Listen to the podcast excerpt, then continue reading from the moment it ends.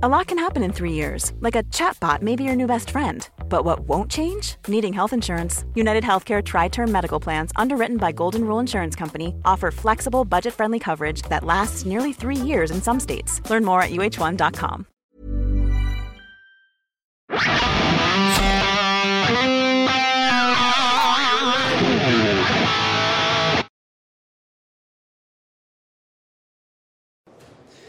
Grüezi miteinander. Ich begrüße ganz herzlich zu einer weiteren Ausgabe von Weltwoche Daily Spezial. Hubis Bundeshaus heute ausnahmsweise mit dem Bundeshausredakteur von der Weltwoche, Hubert Moser. Vielen Dank, dass du Zeit hast. Du hast vorher hast fast schon echauffiert dich ausgelassen über die Schweizer Asylpolitik, bevor wir zum Jahresrückblick kommen.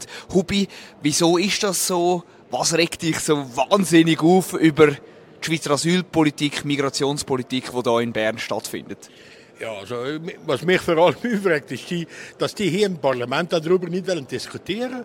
Das war ein Vorschlag da, gewesen, dass man jetzt mal die ganze Asylpraxis, die Baumschneider im letzten Jahr eingeführt hat, äh, stillschweigend alles wohlgemerkt, dass man die hier debattieren und das wieder rückgängig macht, dass Muslime einfach aus Afghanistan oder Afghanen einfach automatisch Asyl bekommen hier.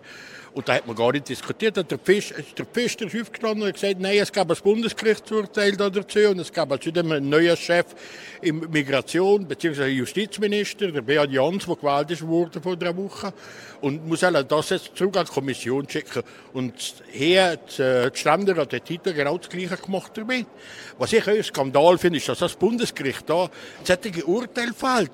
Ich meine, das Urteil, wenn man das anschaut, das ist einfach haarsträubend. Die stützen sich da auf irgendwelche linke NGOs und so ich verstehe nicht, wie man so etwas fällt. Das hat irgendwie fast Signalwirkung für alle Muslime auf der ganzen Welt, hier in der Schweiz Asyl zu bekommen. Man muss vielleicht noch kurz präzisieren, das Bundesverwaltungsgericht hat zwei Afghaninnen stattgegeben, die sich beschwert haben, weil ihr Asylgesuch abgelehnt worden ist. Und wieso ist das genau so wahnsinnig ärgerlich jetzt aus seiner Sicht gesehen. Wieso ist da quasi, du hast etwas hast geschrieben von der Gewaltenteilung, die da verletzt ist. Wieso hast du das Gefühl, sagt da die Gewaltenteilung von der Schweiz, ja, wenn nicht tangiert, sondern vielleicht sogar verletzt oder, oder äh, ja, der Grundsatz von der Schweizer die Demokratie, wieso sind die da nicht gewahrt? Ja, ich meine, die sollen Recht auslegen, das Bundesverwaltungsgericht und Bundesgericht, aber nicht Politik machen. Und ich stelle einfach fest, dass die immer mehr Politik machen. Das ist der einzige Fall. Das ist jetzt, ob, ob es jetzt hier in Politik direkt eingemischt sind, aber es ist doch kein Zufall, dass die wenige Tage vor der Debatte hier mit dem Urteil über die zwei Afghanen, wo, wo meines Erachtens zu Recht hier das Asyl nicht bekommen haben.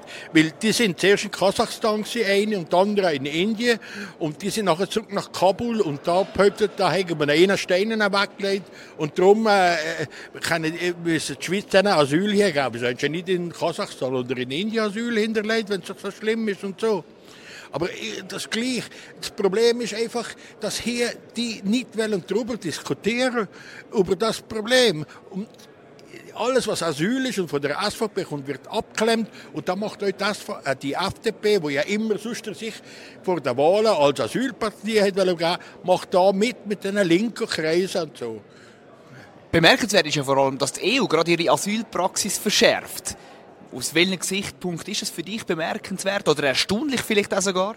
Ja, du bist auch da gewesen. Wir haben jetzt gerade unten mit, dem, äh, mit dem Tommy Matter geredet und so, wo sich ja auch darüber massiv aufregt. Und zwar zu Recht, weil er uns sagt, die Schweiz, äh, die Asylpolitik, äh, die EU macht in der Zwischenzeit die, die, link, äh, die rechte Asylpolitik, was die Schweiz, die setzen alles um, was die Schweiz abgelehnt hat. Beispielsweise wollen die Auffanglager machen für abgewiesene Asylbewerber an der Grenze und die möglichst das scharf bewachen. Wir sind wohl das einzige Land in ganz Europa, wo die lascheste äh, Asylgesetzgebung hat. Wenn du jetzt das Jahr 2023 ein Revue passieren lässt, jetzt sind wir am Ende von dem Jahr, wenn ich dich frage, wie steht es um die Schweiz, was ist deine Antwort? Das habe ich jetzt nicht ganz begriffen. Wie stark ist die Schweiz? Nein, wie steht es um die Schweiz Stand jetzt? Ja, also wir sind da drauf und dran, die Schweiz aufzugeben. Weil, da ist immer mehr diesen internationalen Kraft Auftrieb geben. Ich meine, wir sind gut in der Welt eingebettet, so wie wir sind. Wir sind das globalisierste Land. Da müssen wir nicht noch Türen weit aufmachen, damit möglichst viele Leute hier von der Schweiz können profitieren und so. Wir sollten Israel sorgen, die hier sind und das nicht machen. Und gerade mit mit diesen Pfeilern, die wir haben mit Neutralität, dann haben wir einfach nicht Sorge. Das sagen sie trotz. In der Ukraine sagen sie und sagen sie einfach dran. Da werden Gesetze beschlossen, Waffenausfuhr beschlossen, dass man die limitiert. Und wenn es gerade so opportun ist, dann machen wir gerade wieder das Gegenteil. Und die gleiche Partei, die das Gegenteil macht, die ganze Geschichte mit der Wiederausfuhren von Waffen, die hat man jetzt wieder rückgängig gemacht. Obwohl man zwei Jahre darüber abgestimmt hat und, und das beschlossen hat, dass das einfach nicht geht. Und jetzt machen sie das Gegenteil wieder wieder mit der Hilfe der Mittepartei, weil das jetzt gerade opportun ist mit der Ukraine und so. Wir haben wahnsinnig viele grosse Ereignisse, beziehungsweise politisch ja, grosse Ereignisse gehabt, das Jahr. Wahlen, Bundesratswahlen, Zelensky hat geredet im Nationalratssaal, Berse war ein Riesenthema, Corona-Leaks, all das Zeug. Was ist für dich rückblickend das Ereignis des Jahres? Ja, eines der wichtigsten Ereignisse für mich ist natürlich die Credit Suisse Pleite, da, wo ja die Pleite äh, in dem Sinn ist, weil es ja von der UBS gerettet worden ist. Aber die, da hat die Schweiz natürlich massiv wieder intervenieren, um eine Grossbank zu retten. Obwohl das die Grossbank sonst immer so verächtlich auf die Politik und auf die ganze Bundesbank schaut und so. Ich finde das ein bisschen äh, komisch. Was ich da, da besorgniserregend finde in dem ganzen Umzug ist, dass man das eigentlich schon seit dem Oktober und November weiß, dass es um die Bank nicht gehört ist und dass man da hin und her geschoppelt hat, Lösungen und so und am Schluss mit Notrecht quasi operiert hat, um äh, die Bank zu retten und dann noch Garantien von in Hunderte von Milliarden müssen abgeben, damit der Deal, die Übernahme von der CS durch die UBS stattfindet. Was ist vielleicht das Highlight vom Jahr, das positive Highlight von dem Jahr? Also aus meiner Sicht ist das positive Highlight von dem Jahr ganz klar, dass SVP die Wahl gewonnen hat. Das zeigt schon, dass die Bevölkerung in der Schweiz will, dass man hier vor allem ausländerpolitisch und asylpolitisch eine Regel schiebt und dann nimmt man hier alle Leute ins Land wie man das hier macht. Das ist sicher mal eins. Und das Zweite ist natürlich auch, dass in, in dem Land trotz allem, trotz aller Sachen, die schief gehen, das immer noch halbwegs funktioniert. Aber das wird eine Frage von Zeit bis das nicht mehr funktioniert. Weil es ist schon jetzt äh, gewisse Services und gewisse Sachen am Limit, wo man Schweizer Qualität früher gesagt hat, kann man heute sagen, oh, jetzt hier der Ball im Mittelfeld und so. Und das könnte eine Gefahr sein. Aber sonst, muss man sagen, dass wir ist immer noch gut bestand. Die Arbeitslosigkeit ist extrem tief. Unsere Wirtschaft geht noch halbwegs. Das zeigt, wir suchen immer noch Fachkräfte. Also, das zeigt, dass wir irgendwie doch noch gut dastehen in der Welt. Wer ist für dich der Politiker? Wer ist für dich Politikerin vom Jahr? Also es gibt für mich nicht eine Politikerin, sondern ein Politiker des Jahres. Und das ist für mich der äh, Gerhard Pfister, obwohl er sich mir letzten Tag mit der ganzen asylpolitischen Entscheidung aufregt, aber es ist einfach eine Tatsache, dass der da Geschichtsschiene macht, wo er da wer in, den letzten Monaten gewonnen hat, durch den minimen Sieg, den er hat, aber plötzlich eine Bedeutung bekommen hat, wo er da entscheidet. Zum Beispiel gestern hat er mit, seiner, mit seinem Ordnungsantrag die Motion von Gregor Rutz gekillt, um für, für über die Afghanen zu reden. Aber er hat schon vorher, nach der Wahl, plötzlich auf Töne angeschlagen, wo, wo sehr herzig sind und äh, so wie er der große Chef von Bern war und so. Wenn man das einmal weglässt, wo, wo sicher ein bisschen Schau und so ist, denke ich, dass er massiven Einfluss gewonnen hat in dem Jahr. Die Absteigerin vom Jahr, der Absteiger vom Jahr? Der Absteiger vom Jahr ist für mich äh, der äh, Thierry Burkhardt von der FDP. Ich glaube, was, was da abgegangen ist seit der Wahl in seiner Hinsicht, das ist ein bisschen schwierig. Und er, er hat einfach, äh, er hat das Problem, dass er alle Kritik persönlich nimmt so, und dass er sofort da äh, reagiert, falsch reagiert. Also, der hat, zuerst hat er lange nichts mehr gesagt nach der Wahl und dann taucht er in der Rundschau auf und sagt plötzlich das Falsche, indem er sagt, er hätte da soziale Kontrolle durchgeführt bei der Bundesratswahl. Das kommt nicht gut an. Und nachher kommt da raus, dass irgendwelche Leute unser Kommissions, äh, Kommissionspräsidien gedrängt haben, wie der Hans-Peter Portmann, der eigentlich APK-Präsident hätte sollen werden. Dann haben sie entfernt und stattdessen der Laurent Werl installiert. Der Jaulselin, der bekannt ist für seine grünen Positionen, haben sie aus der Urkirchenswehr genommen. Und, das, das zeigt alles zusammen von einer Partei, wo plötzlich im Abstieg ist und wo eigentlich völlig der Tritt verloren hat. Der hat die Partei nicht im Griff. Es tut mir leid. Ich, ich, ich wünschte mir, es wäre anders, er wäre auf Siegeskurs, aber das ist leider nicht so.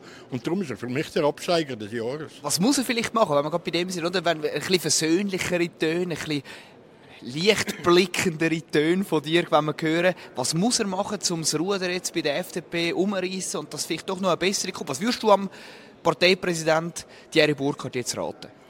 Ja, ich würde mal sagen, dass er die irgendwann mal eine klare Linie durchgeht und dass er die Leute irgendwie auf Kurs hinter ihm bringen. Man hat einfach im Moment nicht das Gefühl, dass die Partei lust auf was er macht.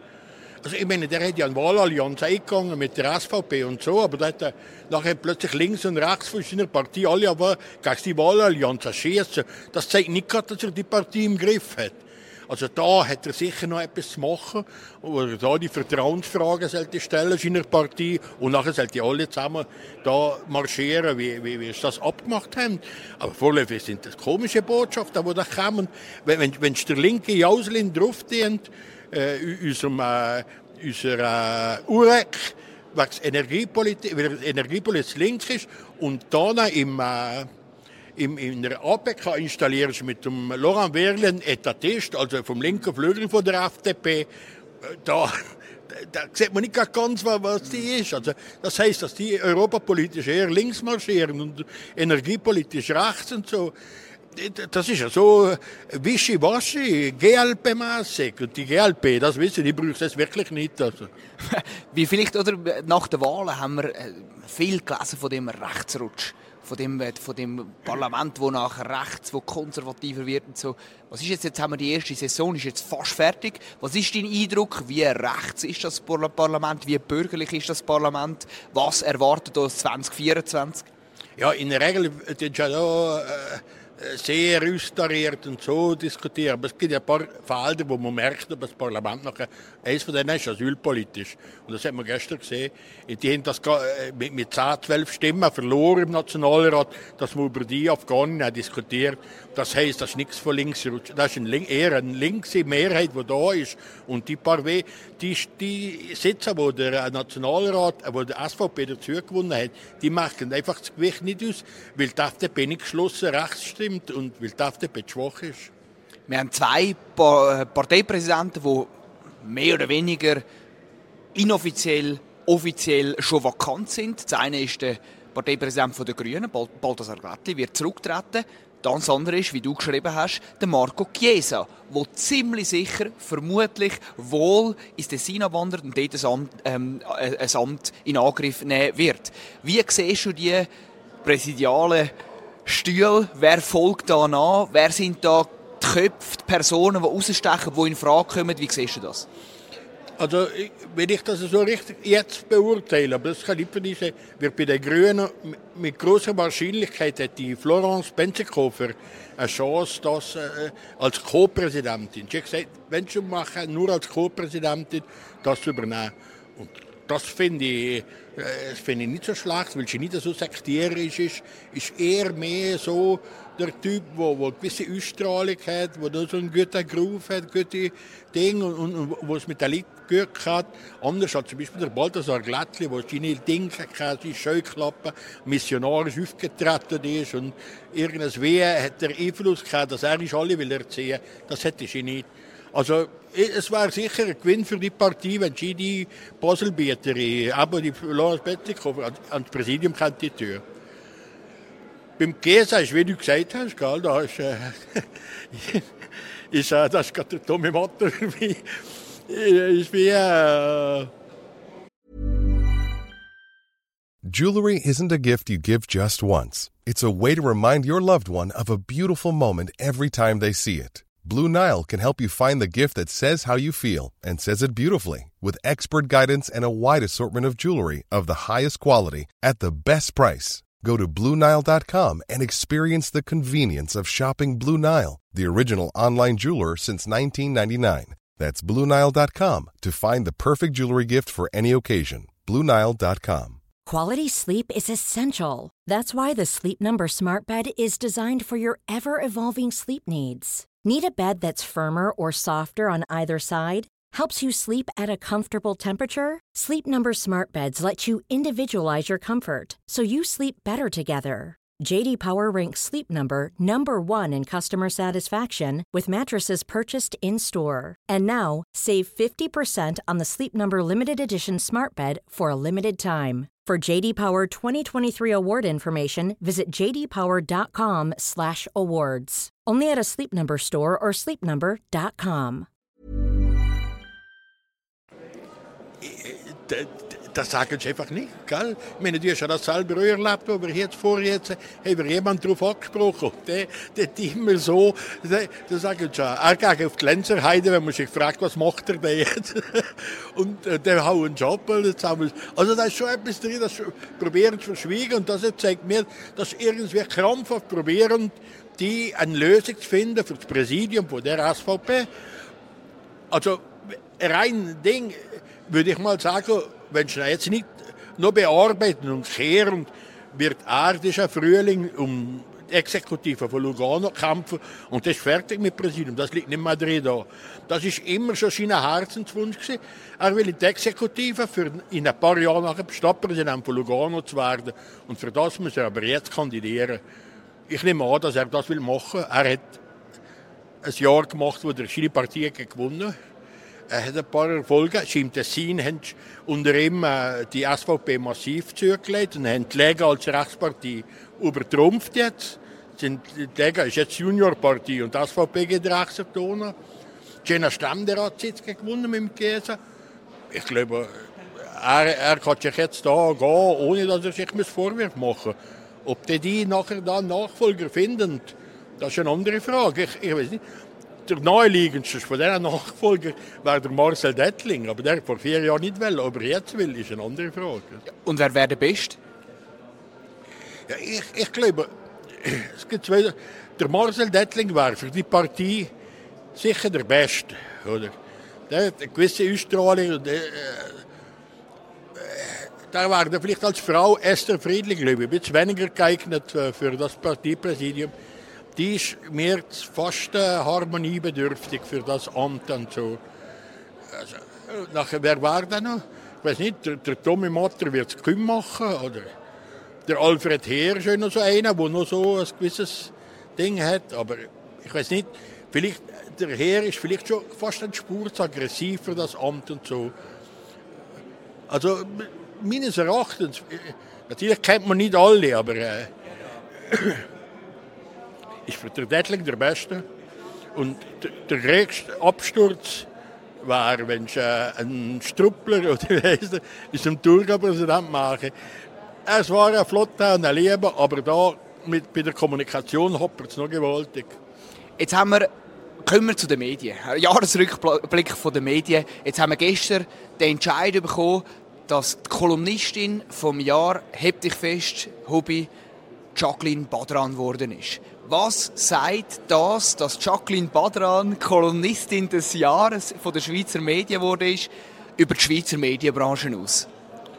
Das sagt nicht über die Medien aus. Das zeigt einfach, dass die Juroren, die da sind, einfach alle zusammen links stehen und einfach ein, ein Blabla ist. Das, ist einfach, das kann ich nicht darstellen. Sorry, aber das kann ich wirklich nicht darstellen. Wer solche Dinge wählt, das zeigt doch schon, welches welches Geistesding das die sind. Was soll dann denn? Ich lese die Kolumne, ich mag die Jacqueline Brother an, so wie das geht, gehört. Aber das, was sie schreibt, also wirklich Pipi Fox, also bitte. Und wie würdest du die Gesamtbeurteilung, wie, was, was, was, für eine Gesamtbeurteilung, was für ein Zeugnis stellst du den Schweizer Medien aus vom Jahr 2023? Ja, das ist gemischt. Die machen zum Teil gute Bücher. Sie machen Teil, äh, bis in die linksten Blätter, wie die WOTS oder all, die machen teilweise gute Geschichten. Aber wo es um Geschichten geht, wo wo, wo, es gibt so einen Grundtrend, alle gegen das SVP. Und das finde ich einfach so, es ist einfach billig. Das ist einfach nicht äh, Journalismus, da, da wird einfach Politik gemacht in dem Ding. Genau das, was sie eigentlich der Wahlwoche vorwerfen, machen sie auf der Linksseite das. Die machen ja gar nicht, die wollen einfach ihre linke Haltung, ist einfach die richtige. Und dann geben sich irgendwie immer so staatsgläubig, was der Bundesrat sagt, ist oberste Wahrheit. Ich meine, Politik ist, ist ein Geschäft, wo es um Macht geht und da probiert jeder das Stück Macht an sich zu reissen. Und die Medien haben, haben die Aufgabe, da dahinter zu blicken und alles zu machen, da, äh, für das aufzudecken. Aber wir ist ja immer mehr Deckel. Ich meine, hier Bundesbahn macht ja der Laden dicht. Wo kommt ja kaum mehr direkt an einen dran oder so. Die haben da über ein Heer von Kommunikationsleuten aufgestellt. Und da werkt sich eigentlich gar keiner mehr. Das nehmen wir einfach in Kauf, dass wir mit Mails mit denen müssen verkehren. Und wenn wir zwei haben, am 6. Abend eine Antwort bekommen, wo am 10. ab 6. keiner mehr da ist, um eine Nachfrage zu stellen.